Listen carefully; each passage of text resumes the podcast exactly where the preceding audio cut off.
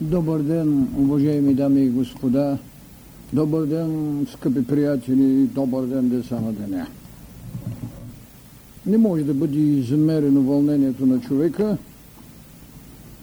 с е, потребата, която вашата воля е дала и път на вашето сърце, за да бъдете тук. Моето вълнение е това, че благодаря на организаторите, благодаря на спонсорството и щедростта, най-вече благодаря на тази родена потреба за знание, път и живот. Има нещо, което не засяга това, което се нарича богове, уморът. Боговете съществували или не, не е важно дали ги признават или не, но те са създали култури. И тези култури пътуват неуморно до сега. Когато може да създадете учение, което създава култура, тогава волята на културата е повече от това, което идеята на азбуката е родила. Защото преди да има азбуки е имало култури. Култури като потреби, култури като он копнеш, който човешката душа в неотолимо си жажда за небе е прострела ръце към това небе. Тази кула, Вавилонска кула е един от най-добрите примери, които човечеството трябва да разгадае и тогава, когато може разноизичието да го събере отново в едноизичие, да осъществи градежи на тази кула Вавилонска, която според мен е културата на бъдното човечество чрез мъдростта, защото разделянето идва от това, което се нарича мъдрост, т.е. мисъл. Мисълта като рожба и идея на познанието създаде разделяне на човека от онова, което се наричаше Едем. Но величието на търсеното желание за знание, макар и да набеди човекът в грях, човекът неуморно се изгражда до едно голямо потребление, което сътворителя му остави. След като го сътвори като образ – със собствените си ръце от плътта на цялата планета, той му вложи една потреба, която се наричаше подобие. Подобието не е познание чрез плода. Подобието е това, което винаги ще се казват. За него не се спори, защото той е отвъд човека. Ето защо тази вечер темата, която искам да разгърна пред вас – е да ви кажа кое е това, което подобието предоставя на човека, за да се роди идеята, че човекът е един Бог в развитие или зрим, зрим теогон, така както теогоните са го предоставили като митологично съзнание. Този зрим теогон е болката на трето хилядолетие. Той или иначе човечеството ще я води. Човечеството трябва да намери изход – за това, което до сега веригата на греховете го държеше приземен. А в митологиите беше казано, че Антей бе повдигнат на няколко сантиметра от земята и бе победен от онзи божествен пратеник. Така, следователно човека трябва да се освободи от своето земно притегляне. Та тези ръце, устремени нагоре, от будността на това човечество да има небе, нещо, което Христос рече изведените от преизподните и ада, аз им предоставям Царство Небесно. И точно тази битка искам тази вечер да разгледам между вас. Битката между мисъл и откровение. Това са теми, които не са говорени в света. Макар, че има една, както се казва, еманципация на мисълта от мито.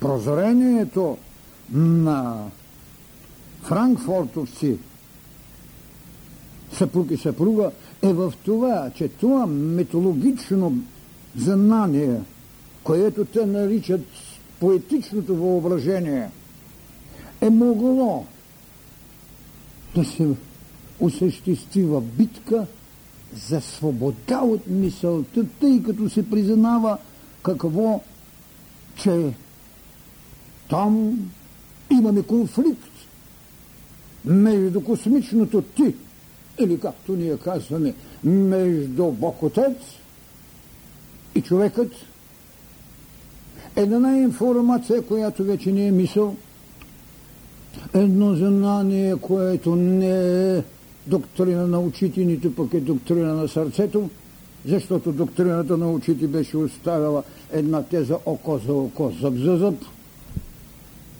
беда световна. И на доктрина на сърцето беше ви оставила нещо, което много велико и за участ твърде малко приложено. Знанието на сърцето като възможност да простиш и да обичаш врага си, или това, което каза на Христос, като спря ръката на правдата да убие грешницата, като каза, че какво, който е пожелал в сърцето си, вече е пролеводействал. Култура. Две голями култури. Но в края на краищата Христос остави още една. Така че тази битка между мисъл и откровение – аз наричам една от най-големите стратегии на бъдното човечество и зато и казвам, че човекът като един бог в развитие или този телгон ще бъде болката на трето хилядолетие. Какво е битката на мисълта? Битката на мисълта е идея за очовечване. Това, което като будност беше в Адама. Адама е сътворен по лик Божий. Следователно, той е боголичие. И отликата на Адама от светът на всичко сътворено беше, че притежава мисъл. Мисъл, паметта на природата е Адам. Защото при кого заведи Бог Отец сътворените от него същества? При Адама да им даде име име. И тази теза за името до сега стои като памет на природата, най-великата тайна, която до сега никой не смени. Това, което Адам нарече крава, си остана крава. Това, което Адам нарече орелът, си остана орел.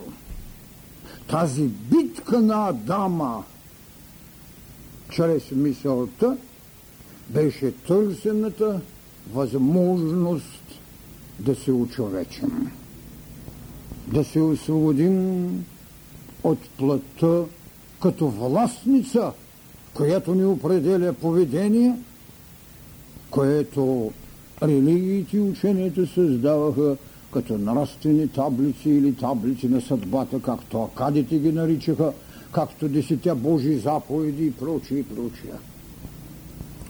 Така че битката на мисълта е битка за очовечването с повелята на Отца.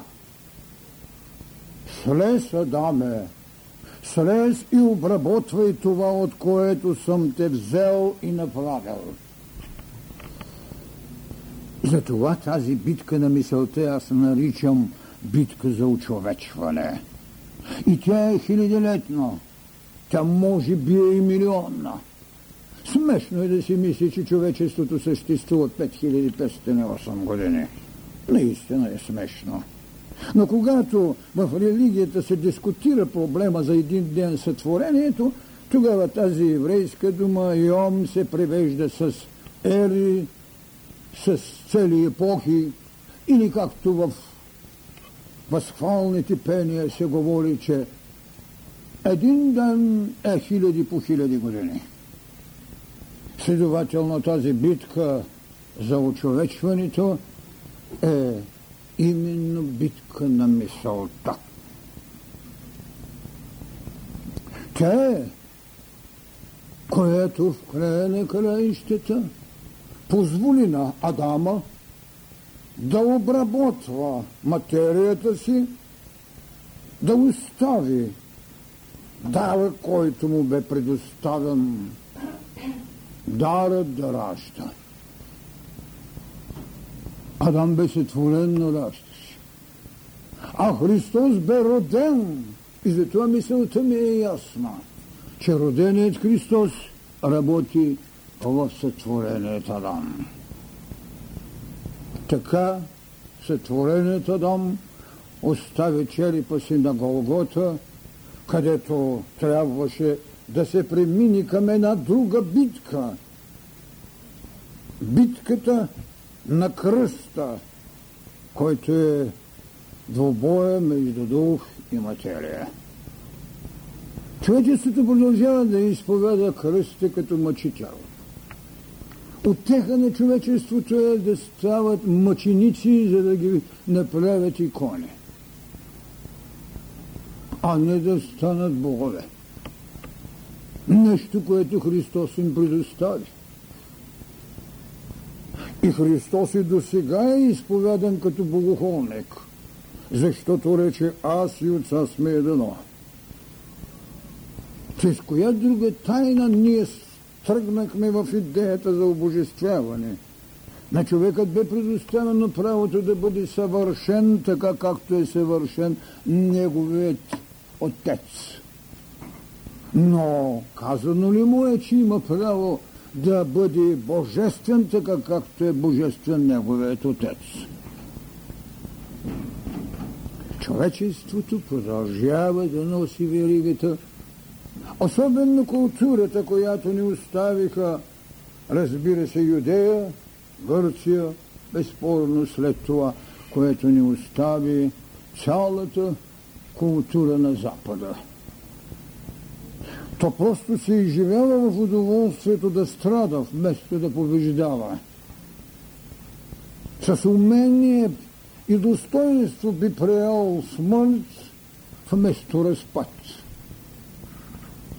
Така идва голямата победа, която Голготският кръст предостави в един от най-важните феномени – Победата на духа над материята позволи на Исуса, който е Христос,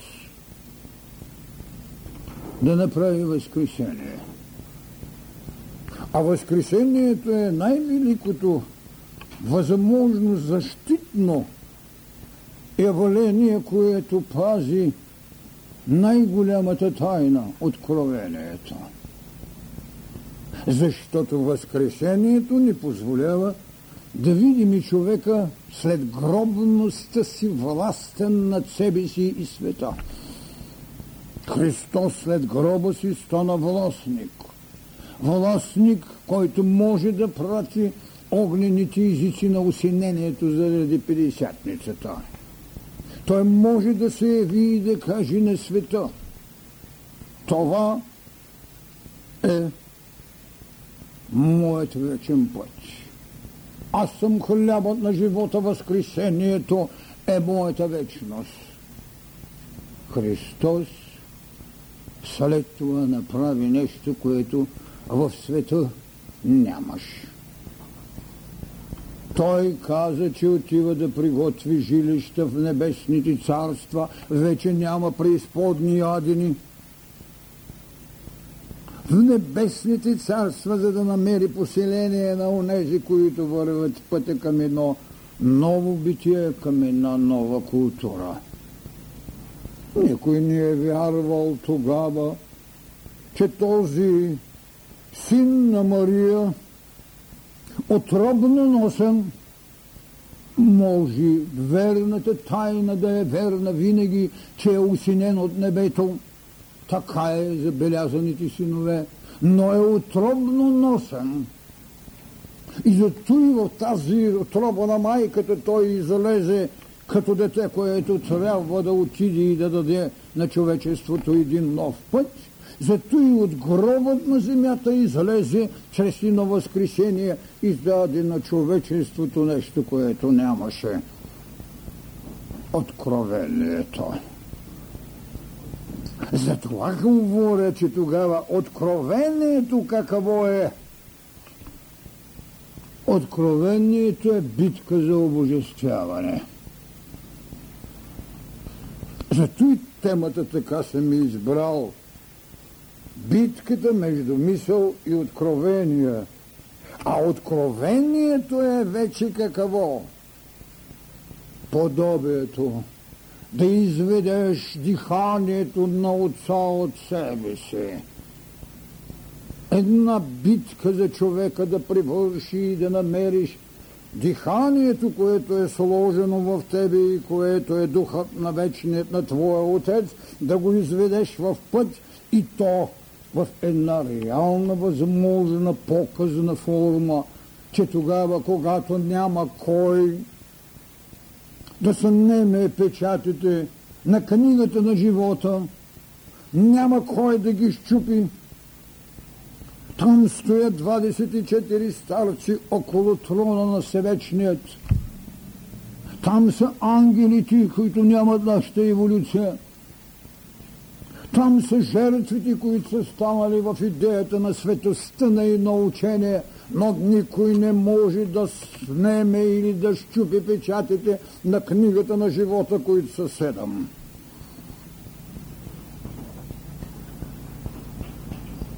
Има един поплак човешки, има един плач на ангели, има и едно викане на свят, свят, но няма...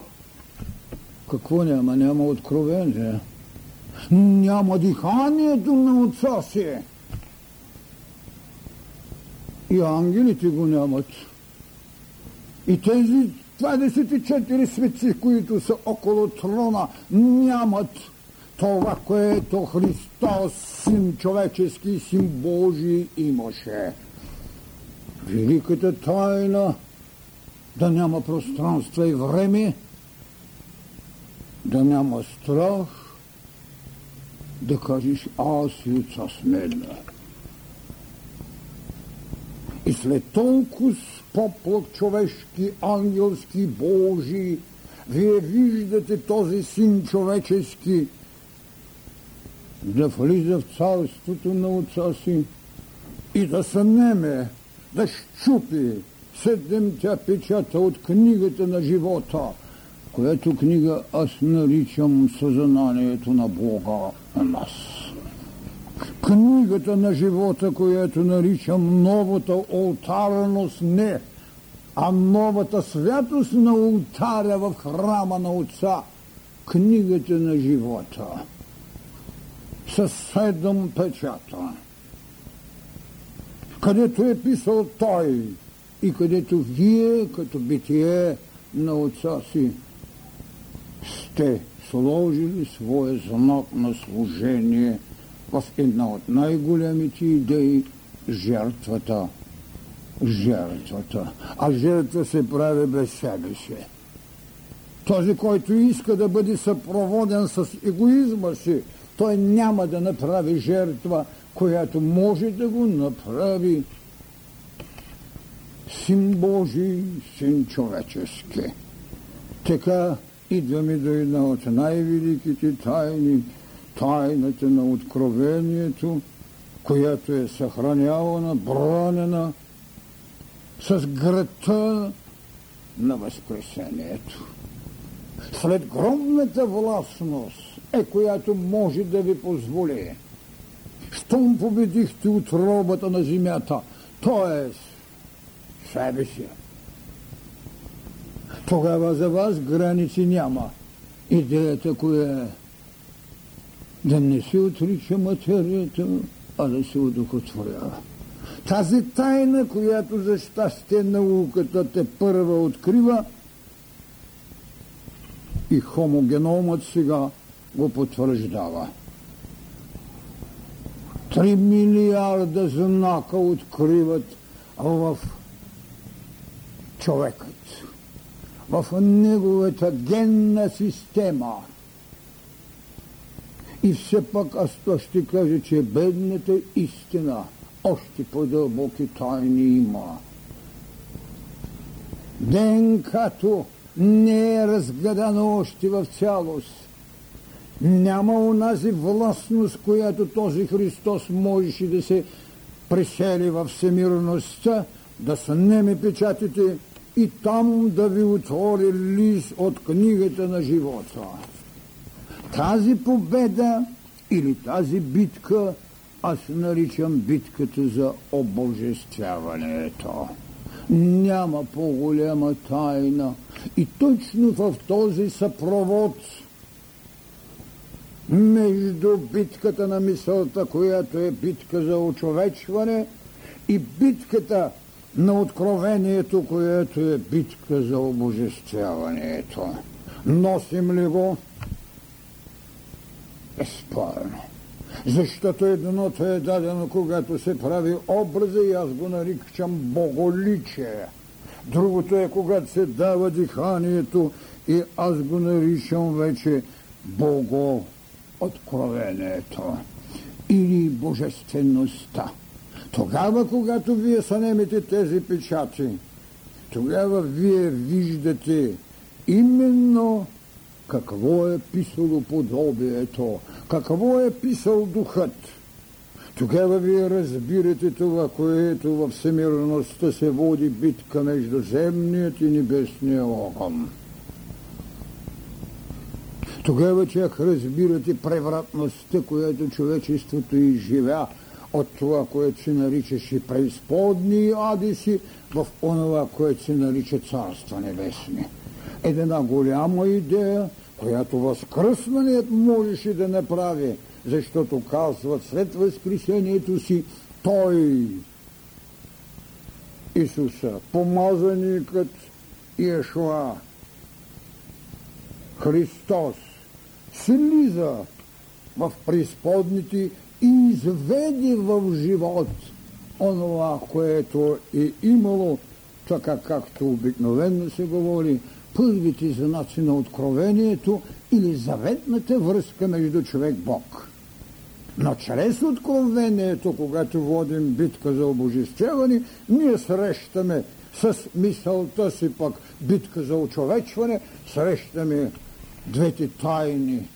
Трансценденталният Бог в всемирността и иманентният Бог у нас. Това велико единство е безспорно и така наречената голяма битка между огънят земен и огънят небесен.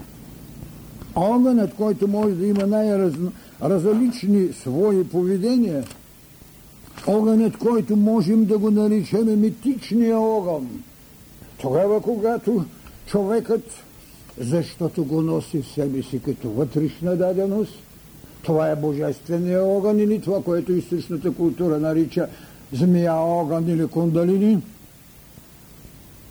Този огън външен, който можем да наречем магичния огън, с който за нещастие още си служим само да гоним зли духове. Няма по-голяма беда за човешката култура от това чрез кукирски физиономии, които са облечени в зверове, да гонят някакъв звяр, наречен сатана. Човечеството се удовлетворява в забавление, а не в битка за очовечване и за нещастие още твърде далеч в походът си в идея за обожествяване. Това са нещата, които, както казах, идеята или доктрината път на мъдростта с своята теза, че човекът е един бог в развитие, голямата болка на третото хилядолетие, с което безспорно аз излезах с провокацията и наречена, разбира се, предизвикателство в третото хилядолетие. Но ето те ми поднасят култура, нова култура в достижение на разгаданието. Да разгадаеш човека не значи, че си овладял Бог. Радостното е, че това, което ученията с прозренията си и с вътрешните откровения дават за биологията или анатомията или за човекът е това, което науката го доказва. Аз съм щастлив, когато казаха, че могат да клонират. Да, наистина голяма тайна. Но ако някой беше прочел глава втора на Библията, щеше да види, че Бог Отец клонира още преди те да се замислили да клонират, от Адамовото ребро направи Ева. И сега, когато ме поднасят тази велика тайна, която вчера прочетах, аз съм възхитен. Само, че знам какво още не знаят. Разгадяването на човека е именно събудения Бог в развитие. Нищо странно няма. И това казва и културата. Тази голяма среща, която може да си направи, за щастие прозрел е някой, че метичното съзнание е повече от откровение, отколкото мисловните поеми или философствания.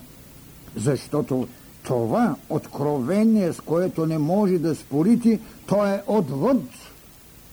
А то е тайната на знанията. Така че другия огън, с който ние си служим, това е жертвоприносният огън. Чрез него ние вместо да изгорим своите страстолюбия, вместо да победим своите желания, ние слагаме животни, за да ги поднесем на Отца. С което въведахме една от най-грешните тези, че Каин е убил Авел. А Каин плодонаса плодове, Авел плодонаса тластинки и Бог съблазнен от миризмите. Те са изумления, които трябва да се научим да разберем. Затова в предизвикателството на третото хилядолетие казват повече кръвни жертви на ултаря на огъня, на жертво. Приносите не може да се прави. Крайно време е този огън, който в края на края ще идва до това, което наричам домашното огнище. Великият огън, на който се дължи историята като живот, като социология, като изграждане на проведенцията, която национален или исторически дух с откровението на божествеността осъществява това, което наричаме история на народ или на континенти или на човечество. Това домашно огънище, което винаги трябва да поддържа огъня, защото ще кажа една странна мисъл – Тежко е горко на онази личност или онзи народ, който внася уличните неща в къщи и занася къщните неща на улицата. Тогава сте погасили огъня на светостта, защото този огън има едно друго име. Това е Весталския дом. Домът на действеността. Не става въпрос за анатомична девственост, за духовна девственост. Това е голямият огън на домашното огънище. Така, тази голяма битка за огъньовите е именно голямата хигиена, която небето и земята вършат, за да могат да позволят на това, което наричаме планетна материя, пракрити, както е нарича културата на Индия, да намери своето събратимяване в изграждането на това дихание на отца, което те наричат поруша, а ние наричаме пантокреторът, който в края на краищата държи планетата в собствената си ръка. Това е голямата битка – и където мисълта ще трябва да отстъпи место на откровението. Откровението няма помощници, то няма сътрудници.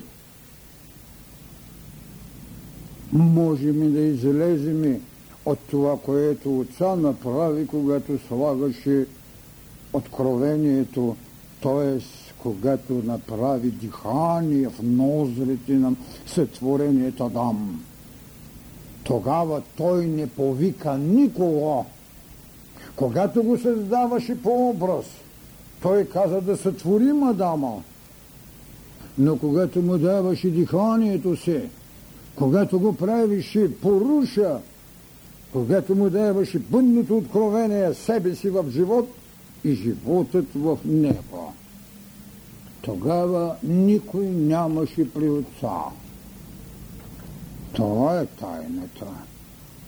Да сложиш себе си и да се чакаш осъществен. Зато и това велико дихание се разминава с това, което се нарича пракрития или майката материя.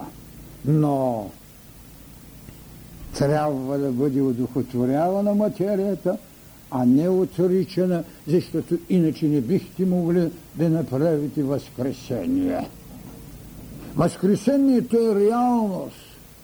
То не е услуга на религиите, както се събират да оплачат. Не. Възкресението е бъдната реалност, която сега науката постепенно ще ви докаже. Е, разбира се, днеска има и добра карикатура. Ние ви даваме 1200 години живот. Е, това е наистина една смешка. Защото пък отдолу другия пише, но 870 години имате до пенсията. Иронията е добра и непрозрението. Никой не може да отрече откритията. Но има нещо друго. Измеренията, с които правите откритията, защото на мисълта уредието е експеримента, а на откровението, както ви казах, сътрудниче няма. Така трябва да прозрем тази битка между небесният и земният огън. Така трябва да признаем двете големи неща. Прозрение и предназначение. Прозрението е струята на интуицията. Предназначението е словото на откровението за къде сте. Така Христос мина в царството, където нито ангели, нито други можеха да открият антиминусът, т.е. алтарът на светителството, книгата на живота. Разбира се, учените се казали, че са разгадали картата на живота, книгата на живота. Тя е по-богата, отколкото въображението може да даде. Въображението, което може да бъде хранено от мисълта, за да създаде това, което се нарича фантазия и да направи поетични или други някакви творчества, не може да бъде измерено с откровението, дори митичната битка между Арахна чавръстата хубавата девойка, която има остра мисъл, която знае да плете, да знае да прави разукраси, но иска да води битка с богинята на мъдростта, Атя на Палата.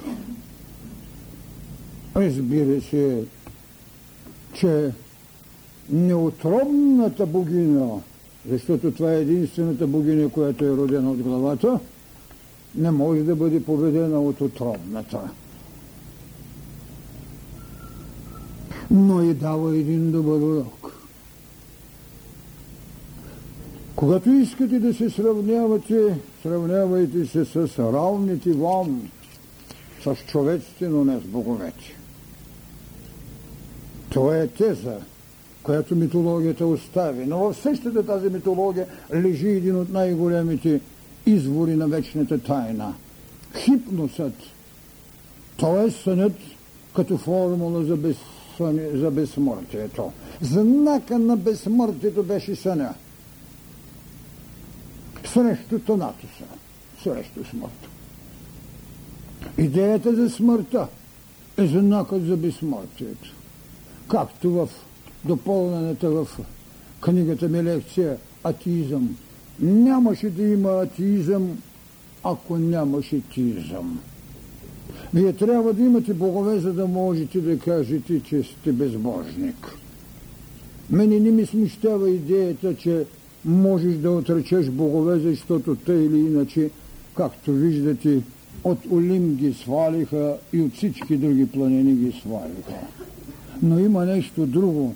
Дали човечеството може да живее с безверие, а не с богове? Факт е, че боговете се сменят.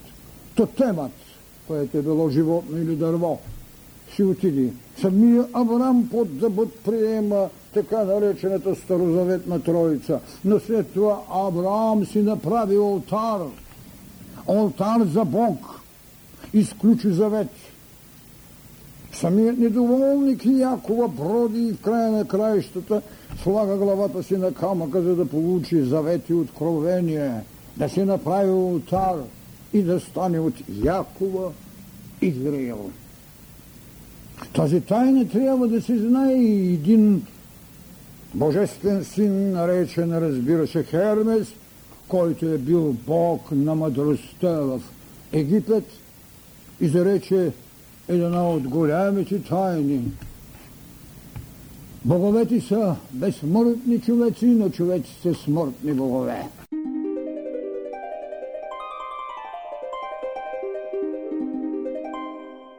Каже, че човекът като смъртен Бог трябва да си направи дрехата на безсмъртието. Чрез идеята на това, което той даде като култура и безспорно рече аз и отцо смедна. Феномени придружават винаги човечеството в неговите откровения. И пророческият феномен – и настоящите малки или големи контакти. Става въпрос измерението, с което вие имате познание за боговете. Измерението не е мярката за свобода. Много трагична е тезата на човечеството, че се измерва, а не се подготвя в понесимост. Този, който може да понесе свободата като неограничение, той може да каже, че ще живее с отца си. А това е именно иерархия на културите, безспорна тайна на иерархия на религиите, защото обучението, което те ми дават в идеята за свобода от посредственост. Една от най-големите болки, която най-много обича да се кичи с постижение, без да разбира разликата между разбирането, което мисълта създава. Мисълта създава формули, за да съществуват. Откровението обаче, екстазността, вътрешното проницание ви създава идея за битие. Ето защо, когато характеризирах, че боголичието, когато ви формират, то е една формула за ставане. Ставане на човек, който трябва да се развива, но боговластието чрез диханието вече не е ставане, а битие.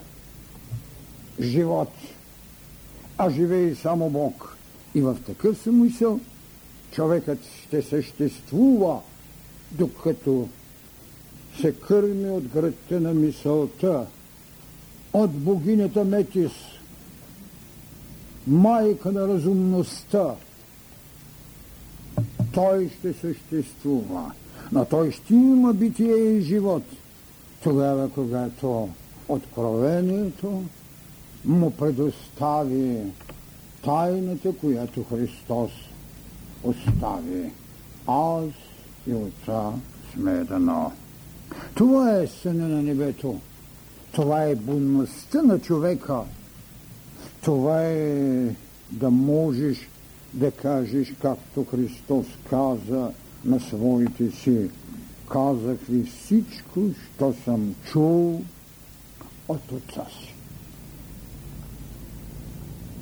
А какво и ми каза? Че той е хляба на живота. Че си Люпендюви, аз съм хляба на живота. Каква скала им даде? Аз съм пътят, аз съм истината, аз съм животът. Една страшна иерархия в възможността на тази битка между мисъл и откровение. Човечеството безспорно ще продължава да води битки. Битки, които мисълта му обосновават.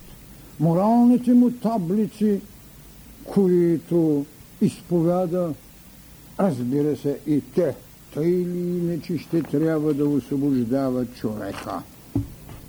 Защото не може, когато скоро попаднах на една книга на известен голям учен с много титли в английски университети да говори за книгата на живота.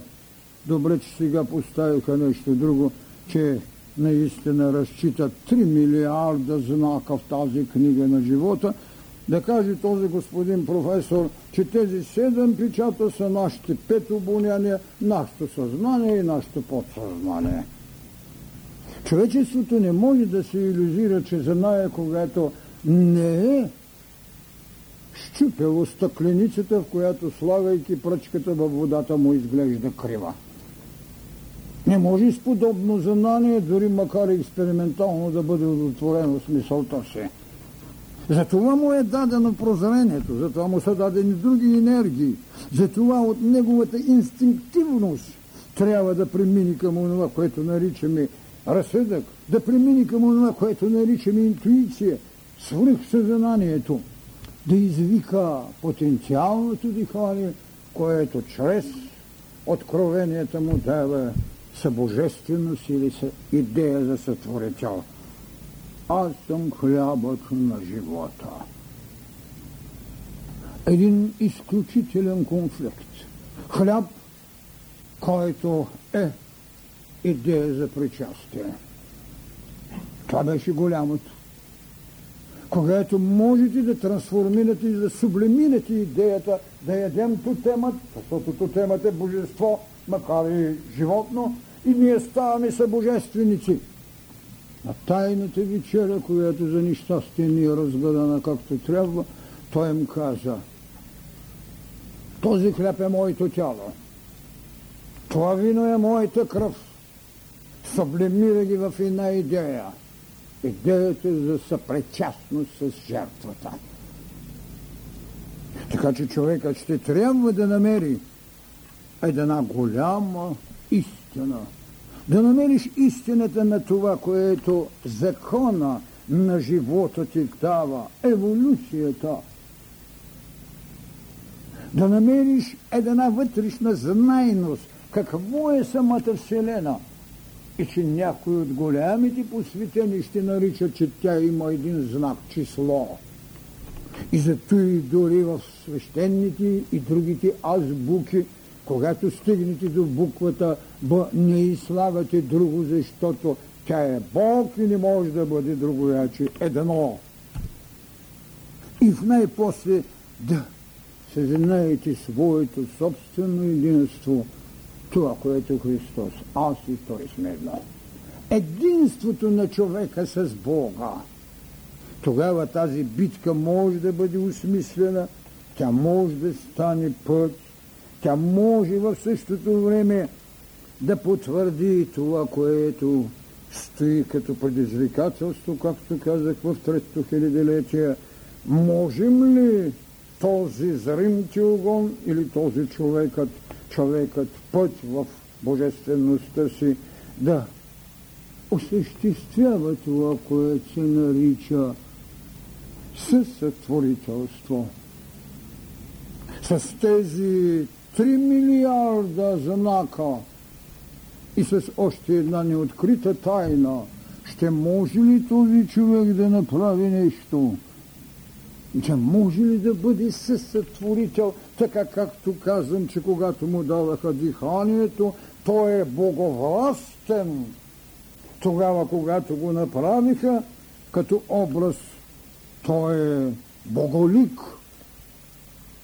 Ще може ли в тази еволюция боголичието да се осъществи в боговластие, а боговластието е да твориш. идеята да твориш, битие да твориш, да се променеш, така както го направи Якова в своята стълбица. той се пресътвори от Якова твърди грешен, да стане Израил, да стане начало на един исторически народ.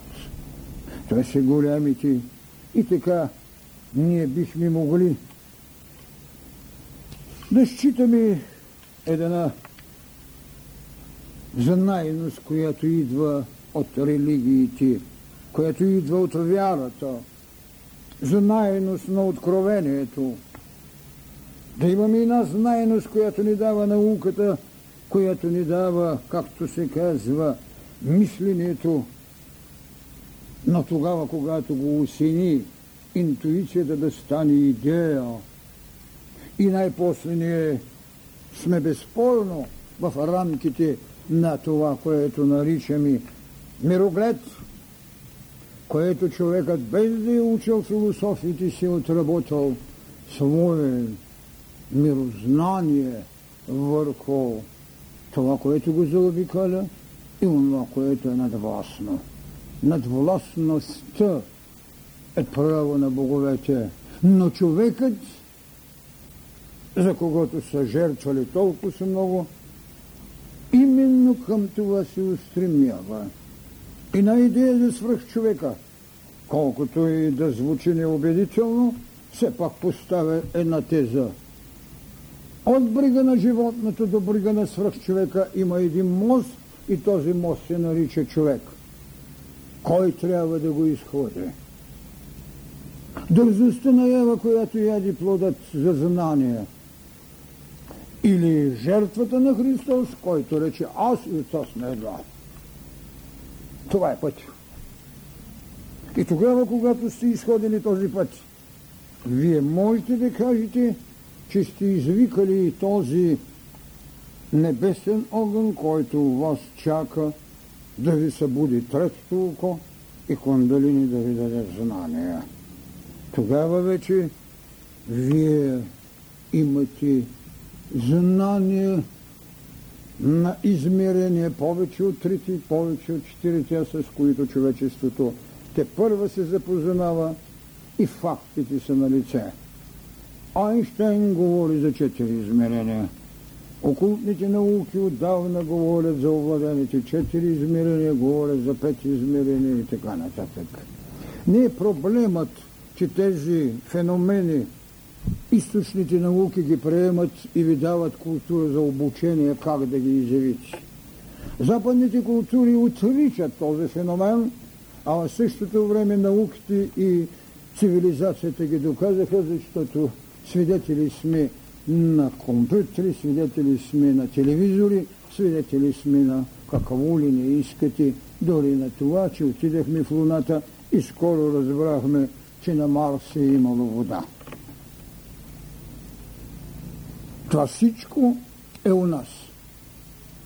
За мен няма същество повече населено от божественности, клетки на богове от човекът.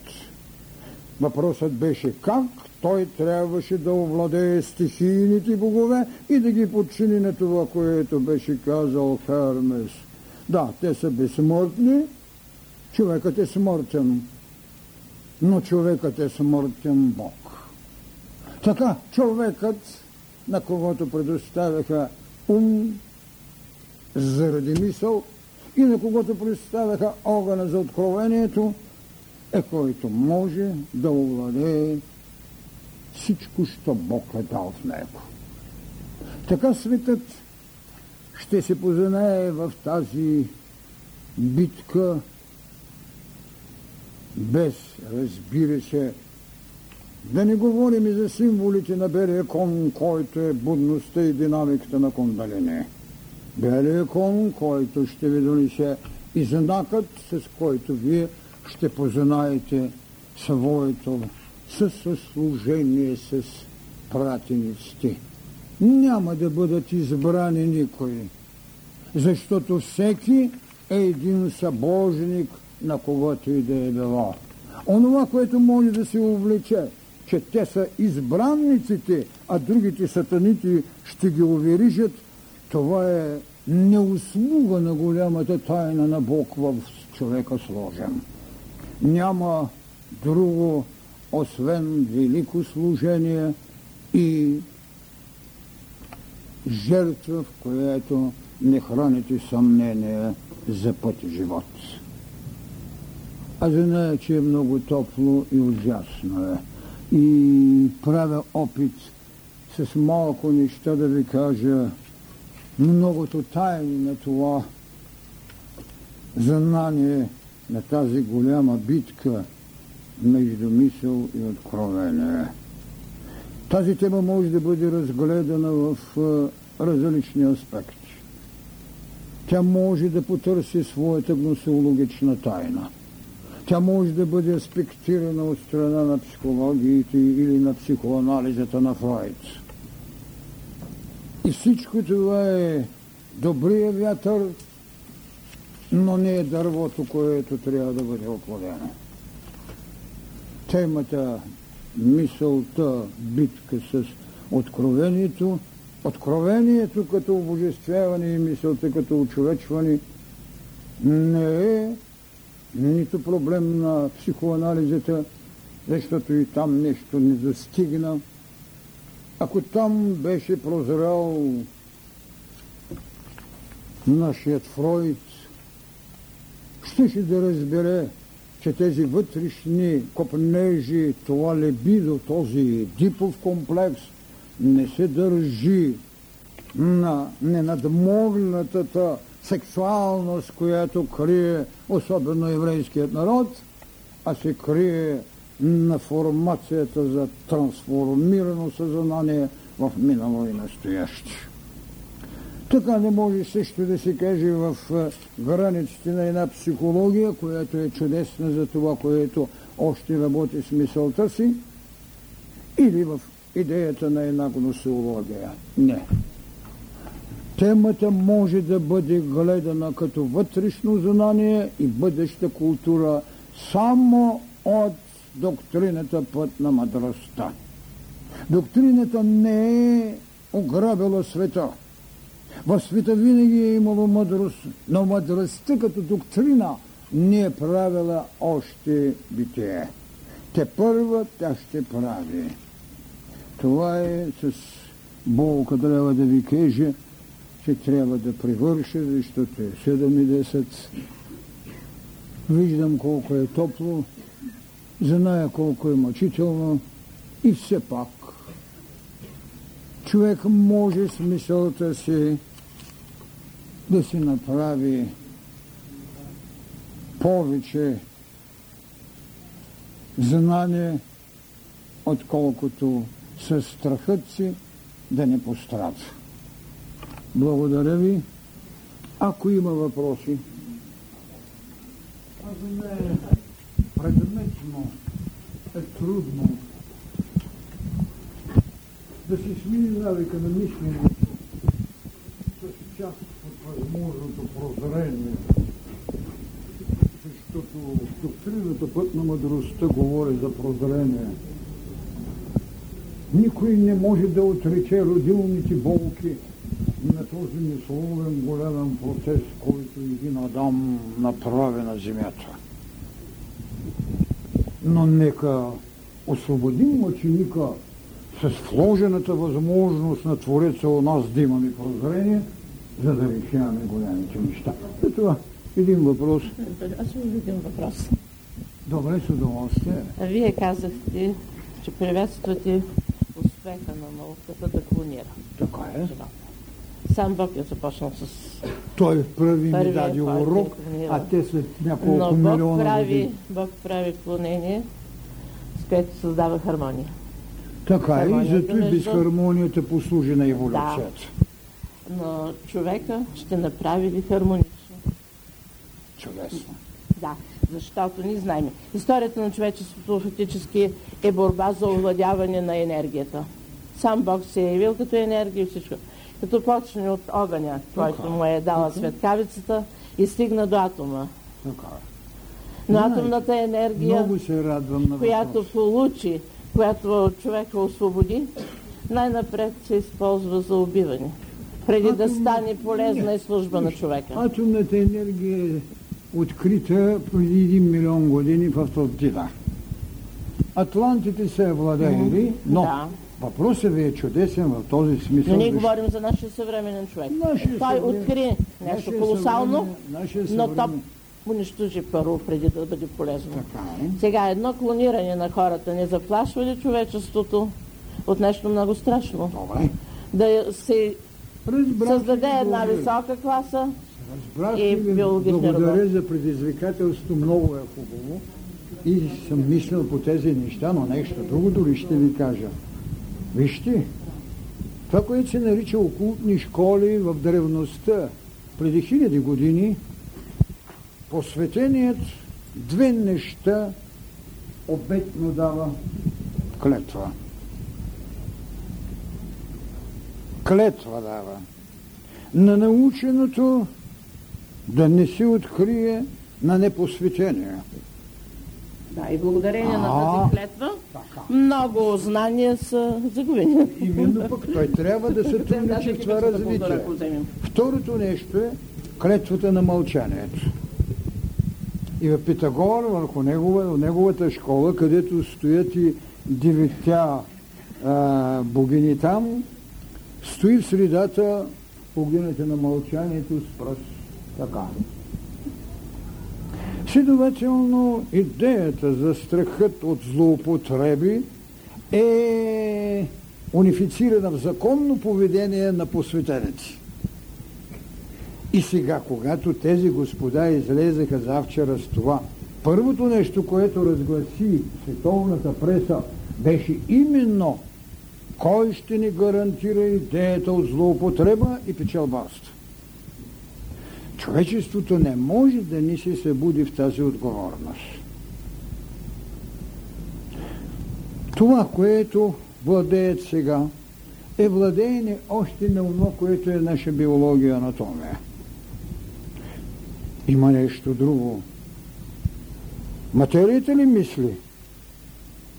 Материята, за това казах, трябва да бъде удовлетворена.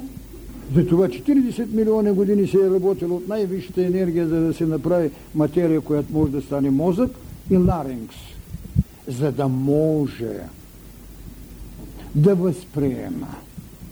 Идеите стоят над материята. И Платон го каза, че те предшествуват материята. Именно в този смисъл вие сте в правото си да бъдете тревожна, така цялото човечество в отговорност е тревожно. И, и странното е, искам да видя с какво ще излезат институтите, като папската институция и другите, с какво те ще излезат. Защото мен папата ме очуди, когато се написа писмо и отиде през стената на плача да го поднеса. Това е еврейски рев. Това не е отговорност пред Христос. Христос 33 години беше там и не отиде при тази стена. Око за око, зъб за зъб. Наказаният отива да плаче. Аз искам тези институции сега да ги видя. Вие ме потиквате към това, което вече съм размислял две нощи. Какво обращение ще направя, както поздравително, защото за мен това са големи неща, става въпрос. Властникът на мисълта не е материята. И те, колкото и да искат да създадат хумункулусът, в края на ще виждате, че един фаус отиде да отводнява блата, за да каже, че е щастлив. Много е хубав въпросът ви. И не съм го изпуснал. Действителността показва, че материята, успеха на материята изпреварва духовното израстване. Виждате ли, материално, защото е, мисълта и всичко е материя, това е материално постижение. Духовното израстване, отговорността пред човечеството, като че винаги остава малко по-късно. знаете ли защо? Аз за папата исках да ви кажа. Защо? Може би има тук католици. Не, не, знаете ли защо? И вярвам, почитам тяхната вяра в Бога, Това е друга но като институция, като царизма Нищо. не е, не е Аз съм казал църква. за Това е политика. А институцията, там е само политика Чуйте тази мисъл, която може да ви ще я намерите в книгата. Религиите най-бавно стареят и за нещастие най-дълго стоят стари. Това е истина. много Това е. посещение, Ето. което мен лично ме плаши. Вижте, не, не може да ни не плаши, но трябва да разберем и на друга Да, работа. тя не може да. Иерархията на възприемането тайните световни. Иерархията. Ние не можем и сега в угодничеството на тези огньови на жертвоприносите да продължаваме. Следователно, те могат да стоят на това, което води човечество, защото Христос защо не остана при тях? Защото каза, аз и отца сме едно, а пък те, при тях е забранено да кажеш името на Бога. И зато и го осъдиха като богохулник. Това е името на Христос. Ние изповядаме 2000 години един богохулник, който създаде доктрината на любовта.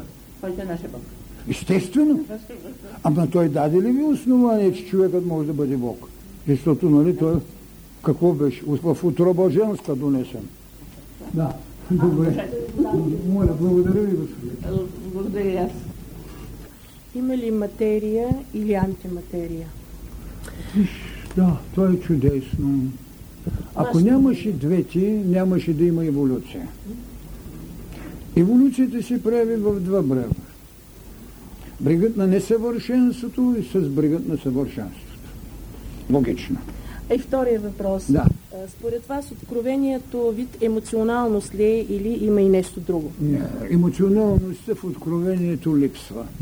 Който мисли с емоционалните си възможности, той идва да ми каже, че говорил с Бог. Значи нищо не разбира. С Бог не може да се говори. Да. Това могат да правят контактьорите, могат да правят елементарните знания за големите тайни. Това казах на госпожата, посветените никога не са казвали какво знаят. Благодаря. Може да ме извините, че тая програма така. Надявам се с поне мъничко така знание да е в състояние да ви смути тази вечер.